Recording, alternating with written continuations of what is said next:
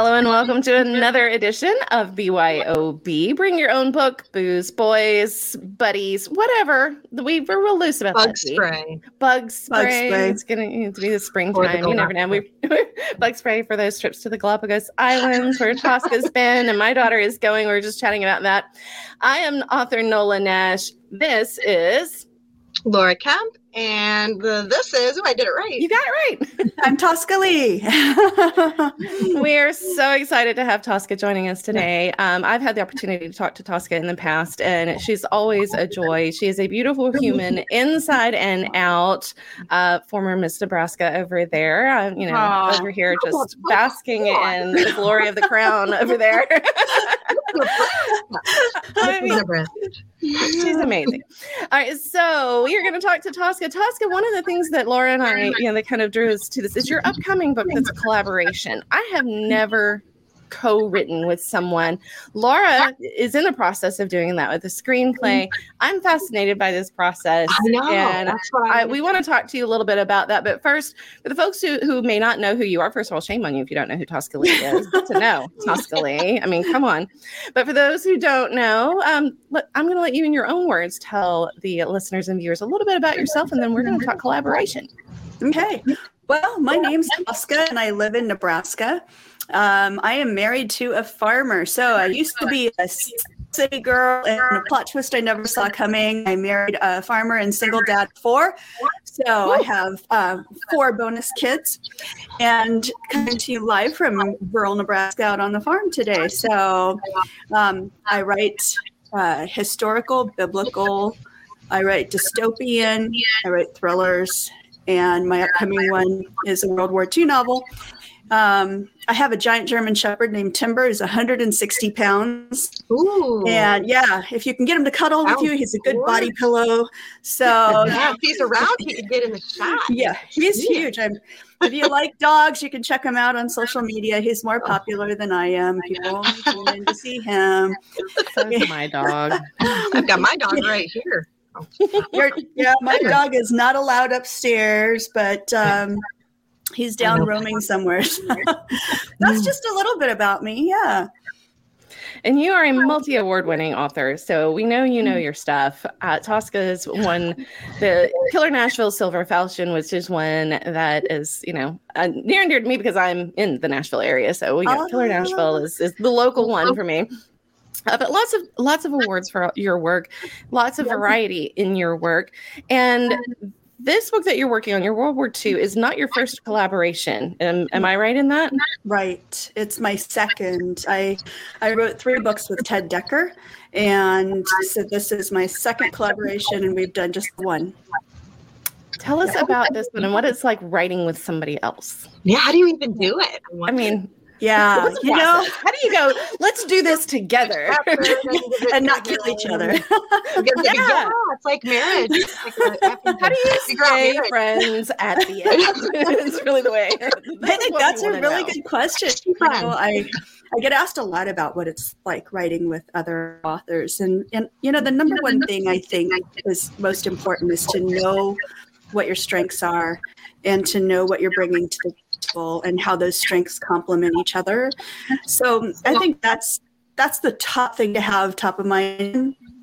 You know, I know lots of writing partnerships, and I don't know of any writing duo that does it the same as any other duo. So uh, even between the two that I've I've the two collaborations I've had completely different. So um, on the first one, we'd take turns taking the lead on the first draft. Um, on this most recent book that I wrote with Marcus Brotherton, Marcus had been working on this project for quite some time when he invited me to come into it. So he had uh, done a lot of groundwork already on this project. So he came in and essentially handed everything over to me, and I started digging in. Totally different than building some someone else from the ground up. Um, rewarding both times, and it's really funny because with Marcus, you know, we worked together. He worked on this for many years, and then I worked on this with him for five years. And we only met in person for the very first time a few months ago uh, at our publishers in October. Oh, Yeah. Wow. never met in person before. So it was like, wow, you're real. I've only seen him in one or kind of a similar thing. Nola and I, we never had seen like live or anything even. So Yeah. we only had a couple Mhm. zooms. It was very weird to to be able to say, "Wow, your face moves," you know. So when you've never met somebody in person, right? it's like, Yeah. oh, yeah, That was me and Laura. very when we met last summer. Fun. Yeah, It's a lot of fun. And When you see that person, I always said it was great to meet Laura in 3D. Because I felt like she's very, you know, one dimensional, two dimensional. But then you've got, you know, you've got this person in front of you and it brings that to life. So the, the following question then would be if you'd never met and this was, you know, years of working together, how did the the actual I mean, he's been working on this for a while, and then you, you get brought into it Mhm. as as an author i don't know what would make me say okay i'm going to bring somebody else into this process now I've, I've done this. I'm going to pull somebody else in and here's the person i want to pull that in. Like there's got to be a lot of steps along the way before that actually happened. So Mhm. how how was it that he decided not going to do this on my own and tosca tag you're it? You know, um, I think he felt like he needed some uh, various aspects to to be added into the storylines and things like some romance, things like that. Um, but also, um, he had read a great deal of my work, and uh, Marcus had one other novel. Marcus is probably best known for his nonfiction, for his World War II biographies. Um, but I was very familiar with his novel, his other novel, because I endorsed it. So I'm familiar with his work. I'm familiar with him as a person. He's familiar with my work. So it wasn't like he cold called me out of the blue. Um, You know, he, that would have been weird yeah, yeah. He specifically said, "Hey, you know, I, I think that you would be a good fit for this." So, and today I'm very happy he did that. Um, this was uh, this was an era and a part of history I was not that familiar with, so I had to do the research and get up to speed. And you know, I added five years to this process, so it's been over a decade that this book has been. ten years. Yeah, so Wow. 12 total altogether. He had it for seven, I had it for five. Wow. It must feel wonderful to finally see it. It does for me, and I know it really does feel good for him because he conceived of this a long time ago. Mm-hmm. So, So is this something that you guys would you know you wrote several with with Dekker so is this something that you see the two of you continuing to do or was this kind of a once and done we're all moving on to do Mhm. other things this was you know great or you know what what is the feel about this as you're getting close to this one launches in is it May 2nd. May, May, 2nd okay. coming up. Yeah, Okay. finally. Twelve years. Here we go. Coming in May. New It'll be the wrinkles longest month and a half for you, like two months for you. it's like coming down this stretch. I think we're both open to the idea. I, I, this book is finished, so it was not meant to be a series or anything mm-hmm. like that. So this one is done. I'm sure that if there were demand, that we would entertain the idea of doing it again. So uh, I think this is kind of a you know let's put this out into the world and see if if people like it. So when you when you did this and you've got, you know, he kind of turned it over to you. Was there a lot of you know, here you kind of do your thing with this or is it, you know, more I want you to add in these particular places. How how do you how do you divide the work, especially when someone is is Mhm. already invested 7 Mhm. years in and you come in? How do I you think- decide how much you add? Yeah, I think uh, our situation was very unusual. Uh, very unusual in that Marcus came into this situation with a great deal of trust for me, which I really appreciate because I think that's very hard. It's very hard when you've been working on something to say, here you go, let's see what you do now. And, and but essentially he, you know, I said, you know, I'm going to go do some stuff with this. And he, he said, great. And, um, you know, towards the end when it was coming together, we were passing it back and forth. And we both have our non negotiables as far as I really think this needs to stay and I really don't want to change this. Um, but at the end of the day, you know, it takes a great deal of respect, a great deal of trust, a great deal of uh, compromise, and also willingness to hear the other person and what their vision is and what's on their heart as far as the story. And if you can accomplish that, then you know, with a writing partner, you can you can write great stories together. And Marcus is, is you know, if you meet Marcus, he is he is not a high ego person. He's a very humble person. He's a very very good listener. Um, so he's very easy to write with. That does help. It does That almost would sound like a marriage, help. doesn't it? Like you have to find those those, non-negotiable. those uh, strengths that go together. You know. So yeah. You should tell us a little about the book. What is the book about? Yeah. Oh, look, yes, of course. um, We've book- got strategy now. Let's hear what you did with it. this is an advanced copy here. We don't have Mhm. finished copies yet. Such a pretty cover. I just love that. it really is. Beautiful I love colors. this. And the finished one has another image on the back, which this doesn't have. But this is the story of three best friends. Jimmy uh, is the main character, and Hank and Billy are his two best friends. And there's a fourth best friend in the group, and that is Billy's uh, sister Claire, who is uh, a love interest of the main character, and maybe of one of the other boys too. Uh-oh. So Ooh, three best good friends, yep, who grow up together in Mobile, Alabama. And we've got a dual timeline. So in the present timeline, the three boys are enlisted in the army, go off to the Philippines, and then the events of Pearl Harbor happen, and the hmm. Philippines is plunged into war. And so they're fighting. And as we take breaks from the war to go back to their growing up together in the 30s, we get to see the nostalgia of that time, but also their coming of age what what it is that solidified their friendship to the point that they can help each other survive not only the war but the allied surrender and then this terrible atrocity that became known as the Bataan Death March which is something these three best friends have to try to survive as they become prisoners of war so Oh wow. um, I read up The on story- that when I was doing research. It was a terrible, terrible thing. it was Mm. awful it's a miracle So- anybody survived yeah So definitely be rooting for these characters to, yeah to get through this. for sure. And historically speaking, the ones that did survive, you know, had faith, they had hope, but they also had friends that helped look out for them. And so friendship became a life saving, uh, a life saving part of their lives in the situation. So I love that you backtracked to how that friendship developed, you know, going Mhm. back in time with that to give it that the power that it would need to survive. You know, it's one thing to have, you know, there's lots of of war stories that are about, you know, comrades in arms where, you know, that the friendship develops so deeply because of their dependence on each other for survival, but to have that childhood friendship, that friendship that goes deeper than just the battle they're in as what is helping them to survive something true, you know, a true atrocity for Mhm. humanity.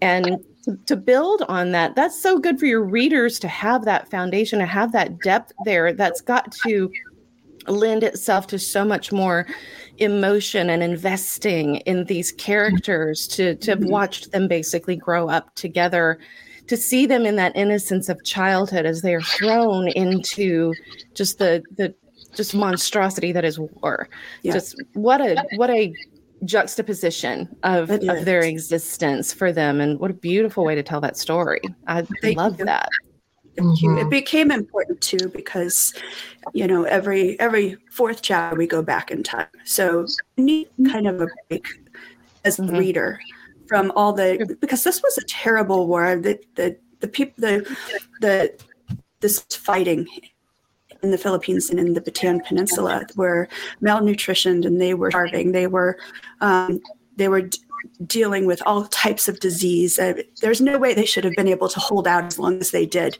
It was absolutely miserable and terrible. And and so to be able to take that break and go back to the simpler time is a moment also for the reader to, you know, to breathe. Take a breath. Yeah. Yeah, that heavy emotional stuff. Sometimes you do need a, a you do from need that you, Yeah. you really Yeah. do as a reader that you are mm-hmm. grateful. You don't realize how tense you are becoming as you're uh-huh. reading that and then when the author gives you that break it's like oh thank god i needed that. It's like, Yeah. okay i can keep going. And then mm-hmm. you, you it, it can be very exhausting especially done well because you are so invested. You are it is as though you are there and you're you know so physically invested in it as well. I mean it, when you read a really good book it is amazing how how much it does to you physically yeah, just I mean, you're not the one having those things, but but you're tense, your heart is beating faster. Absolutely. You feel like you've not changed position in the last half hour one leg is numb. And it's like, oh my God, thank you. I needed to change that so I can like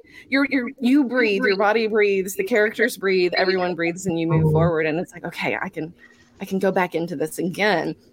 Sure. It's very important and, and to to understand the importance of that and how to pace that out. That's that's a that's that's yeah. such a, a craft thing that I don't I think readers get the benefit of it, but to actually have an author say this this was intentional. We needed yeah. we knew you needed this.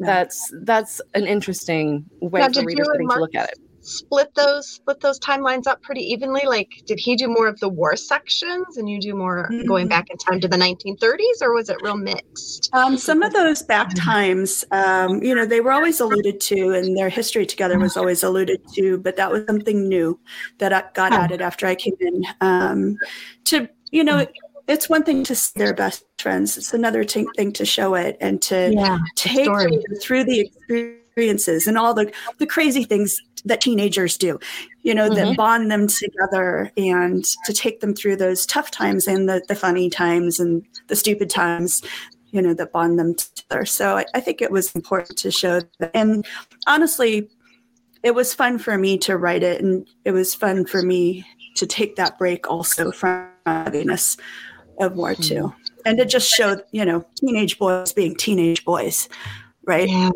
yeah. Which makes them relatable. I mean, that that makes them relatable because you can relate to them as children, but you may not be able to relate to them in that in that situation, the war situation. Right. But if you can relate to them as children, then then you are you are more present in their story later on as well because it's like i feel like i mm-hmm. know these people i've known boys like them maybe a brother or you know sibling you know, kid you know I, I, know somebody like that. You know i know somebody like that but so to have that kid that that i know that i know so well then to be thrust into that situation it becomes very i can't fathom it because these these these i call them kids but they were young men. When they enlisted they are the same age as if not slightly younger than my my twin boys. That is very That's sobering. sobering Oh, it yeah. is when you think about that. Yeah, I have twin 18 year olds, and in the book, you know, one of the boys lies about his age. And mm. I cannot fathom my twin 18 year olds dealing with what these guys mm. had to deal with in real yeah. life in this industry. So, and then when that you put that in perspective, then it is a powerful story of what mm young people with so little life experience right. are asked to to deal with to do to make decisions about you know that that to me is some of the hardest things is you know you depend on your life experience so much to make the tough choices the quick choices that you yeah. must make the big tough hard fast decisions are being made right. by people who don't have the life experience to draw from. And so they are simply doing what they think is best. And In when you look back at war stories, you know, so often it is it's easy to criticize. It's so yeah. easy to say, you know, why did they do this? They should have made this decision. When you were looking mm-hmm. at 18 to 22 year olds who were who are making these snap decisions. Right. And mm-hmm. it's very, very very hard to to put yourself back in there once you're an adult or have never lived a situation like that and think about how inexperienced they actually are and they're making those choices. Drives it home when you have kids that age. It does. It really yeah. does. I mean, I think of our twins and I'm like, mm-hmm. Are you kidding me? We'd be so, such trouble if you. I know. Oh, I yeah, couldn't do it. So. And clean up your room. oh. that is the truth. That's, that's, right. You know, they can't get themselves up and dressed for school, but here, go over there go to the Philippines, war, right? and we're gonna mm-hmm. we're gonna entrust our nation's future to you. Right. I mean, it, it, was a different time, and it's just yeah, it yeah, was, it was for sure. It's very sobering being a mom of kids that exact age. I have to say, it's mm-hmm. just a little little weird. I when I started this, they were 13, but you know, yeah. What's that? I wonder if that helped a little bit with the process. Do you think? Um, having it did a little bit because you know I got to see these characters grow up through the ages. Yeah. You know, I mean, my boys were 13, my twins were 13 when they when I started in on this. So I got to watch them, and now they're 18. They'll be 19 later this year. So I've I have kind of grown up grown with them. With them. Yeah, it, it's kind of weird. I never thought about that until recently, and it was huh.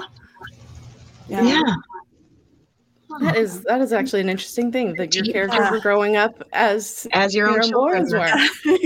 Watching Makes me feel kind of old, but yeah. No. Well, what are you working on now? I mean, this that what a huge undertaking that was, and you know, to be working on something for so long. And I know it probably wasn't the only thing that you were working on at the time, because you know we it kind of it kind of wasn't. it kind of wasn't because during the pandemic, I don't know about you guys, but I kind of shut down a little bit. I did. Oh yeah. Okay, that makes me right. I could I tried. not right. I beat myself up. I, you know, felt mm-hmm. bad. I ate a lot didn't exercise, didn't really write very much. And, you know, Same. so I didn't do a lot of other, you know, stuff. Yeah, I didn't either. Doing, yeah, it makes me feel better. Not alone. Not you know, alone. Those people who like got in the best shape of their life during yeah. lockdown and were so me. productive. And I'm like, I hate those people. No. Right? Yeah. It was not me. It was not me. I was like glued to the news or, you know, cooking stuff or, you know, because you're stuck at home or whatever. So eating, just eating. It was just going eat, from one meal to the next. A lot of eating. Yeah. yeah. Just or it's the only way to break up the day. Hand sanitizer, yeah. whatever it was. Like, hand sanitizer and eating. Yeah, I mean, what did we your do? fingers that there was going to be toilet paper in your grocery delivery. Exactly. Like that was like that, that, that, too much wipes. of my time was invested in that. It, yeah, seriously. I mean, the things that became important during that time were just so yeah. writing was not one of them. And and right now I'm finally getting back into some. I've, I've, got some TV projects in the works, and one of them I'm getting to help write. And then uh, I'm working on another book. It's a medieval thriller, so that's the next project. You I love so medieval different books. things. I love it. do you have a favorite genre that you write, or are they all? No. You know, for- I like I like them all. It's like you know, one day I like sushi, and one day I like a cheeseburger, and one day I want fish, and another I want a steak. So, uh-huh.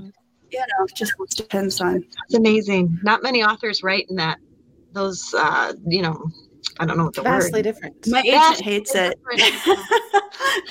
My agent's like, stop. Would you settle down? I don't know how to sell this. I don't know how to sell this. I don't know how to sell you. And I'm like, I can't be contained.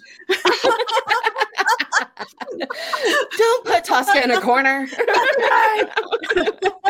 Nobody puts Tosca Nobody in a corner. Puts Tosca in a corner.